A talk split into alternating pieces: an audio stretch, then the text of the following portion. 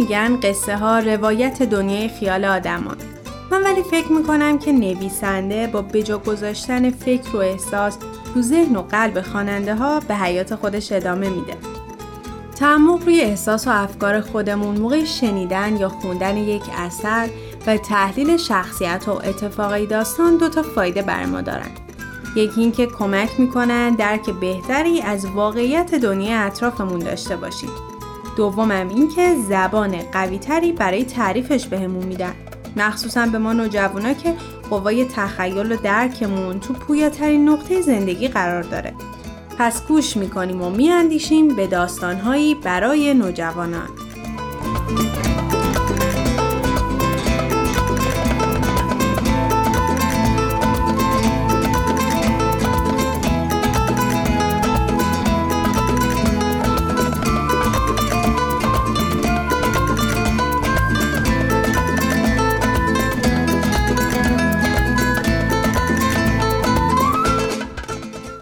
کیمیاگر اثری از پاولو کویلو. برداشتی آزاد از ترجمه آرش حجازی. قسمت دوم. بازار خالی بود و او دور از سرزمین مادریش. گریست چون خدا عادل نبود. با خودش گفت که دیگر به هیچ کس اعتماد نمی کند. خرجینش را گشود. تنها با کتاب حجیم خرقه و دو سنگی روبرو شد که پیرمرد به او داده بود. اکنون صاحب قهوه خانه را می‌فهمید. می‌خواست به او بگوید به آن مرد اعتماد نکند. منم مثل همه آدما دنیا را همون جوری می‌بینم که دوست دارم. لمس کردن سنگ ها پیرمرد را به یادش می آوردند. دعای خیر پیرمرد هنوز همراه همه یکی از سنگ ها را بیرون کشید. پاسخ بلی بود. گنجم رو پیدا می کنم؟ اما سنگها از خورجینش بیرون غلطیدند فهمید باید خودش تصمیم بگیرد. بار دیگر به بازار خالی نگریست و نومیدی چند لحظه پیش را احساس نکرد. حتی اگر به اهرام نمی رسید همین حالا هم از تمامی چوپانهایی که می شناخت فراتر رفته بود. به خواب فرو رفت.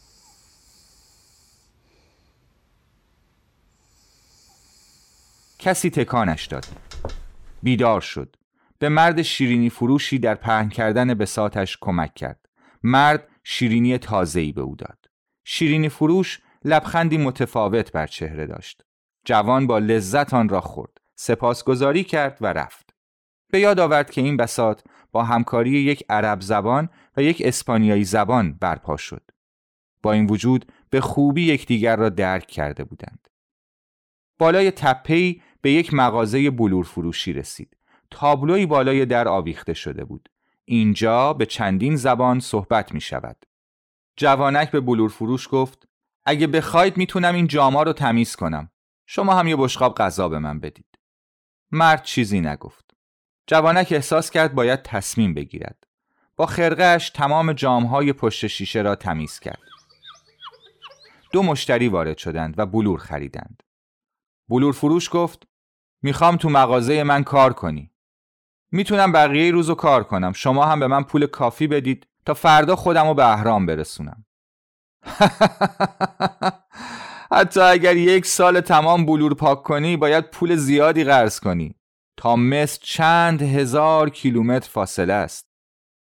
برای لحظه ای سکوتی ژرف بر همه چیز حاکم شد. دیگر نه امیدی بود نه گنجی. فقط میلی عظیم برای پایان گرفتن همه چیز برای همیشه. در همان دقیقه. پس از سکوت درازی نتیجه گرفت. براتون کار می‌کنم. برای خرید چند تا گوسفند به پول احتیاج دارم. به کار ادامه داد و توانست کمی پول جمع کند. پیرمرد بد اخلاق بود اما بیانصاف نبود. به بلور فروش گفت می‌خوام یه ویترین بسازم. می‌تونیم توجه هر کسی که از پایین سراشیبی میگذره رو جلب کنیم. فروشمون به اندازه کافی زیاد شده. چرا از زندگی بیشتر بخوایم؟ چون باید از نشانه ها اطاعت کنیم. تاجر می‌فهمید. حضور آن جوان در این مکان خود یک نشانه بود. پرسید واسه چی می‌خوای اهرامو ببینی؟ فقط کوه سنگن. گنج به خاطره دردآور تبدیل شده بود و جوانک از اندیشیدن به آن پرهیز می‌کرد. شما رویای سفر ندارین؟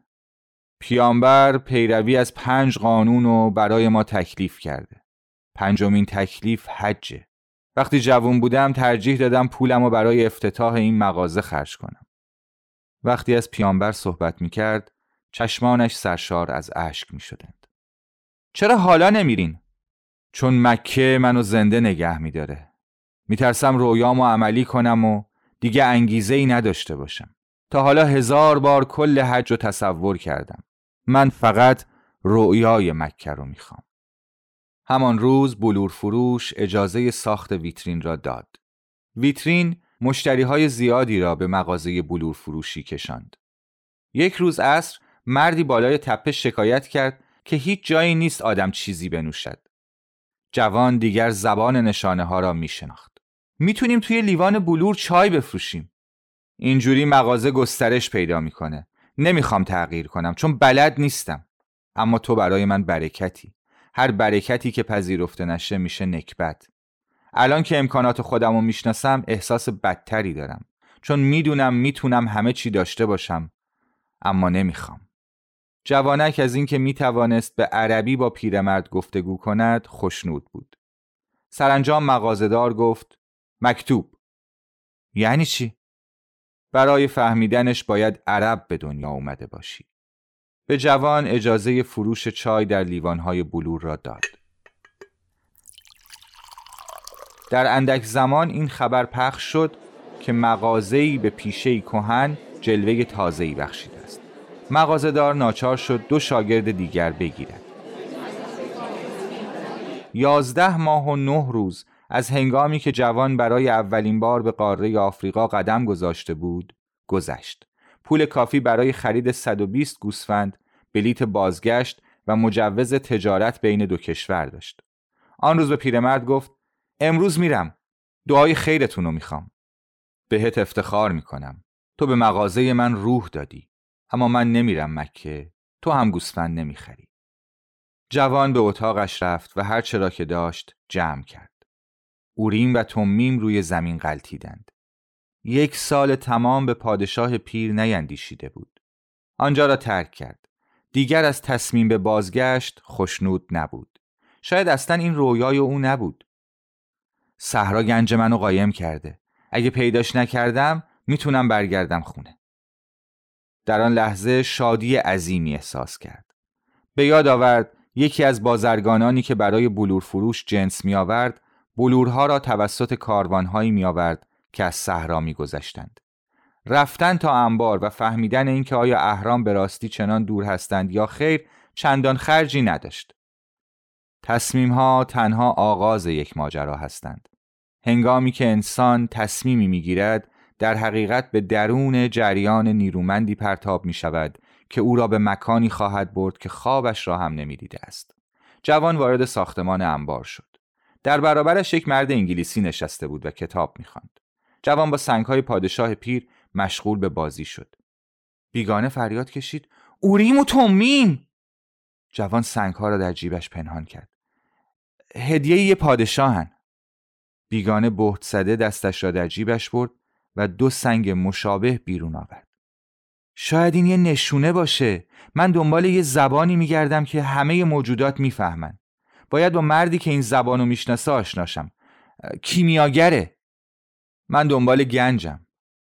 از حرفش پشیمان شد. اما مرد انگلیسی به نظر نمی رسید به آن اهمیت بدهد. در همین هنگام انباردار آنها را بیرون فراخواند. دویست نفر انسان و چهارصد حیوان بودند. کاروان به راه افتاد. صبحها حرکت می کردند وقتی آفتاب بسیار داغ می شد متوقف می شدند و عصر هنگام دوباره به راه می افتادند. بیشتر اوقات مرد انگلیسی غرق کتابهایش بود. جوان در سکوت جانوران و آدمها را در صحرا تماشا می کرد. بدون احساس تلخی اندیشید که حتما گوسفندان به چوپان جدید خو گرفتند و دختر بازرگان نیز تا کنون ازدواج کرده است.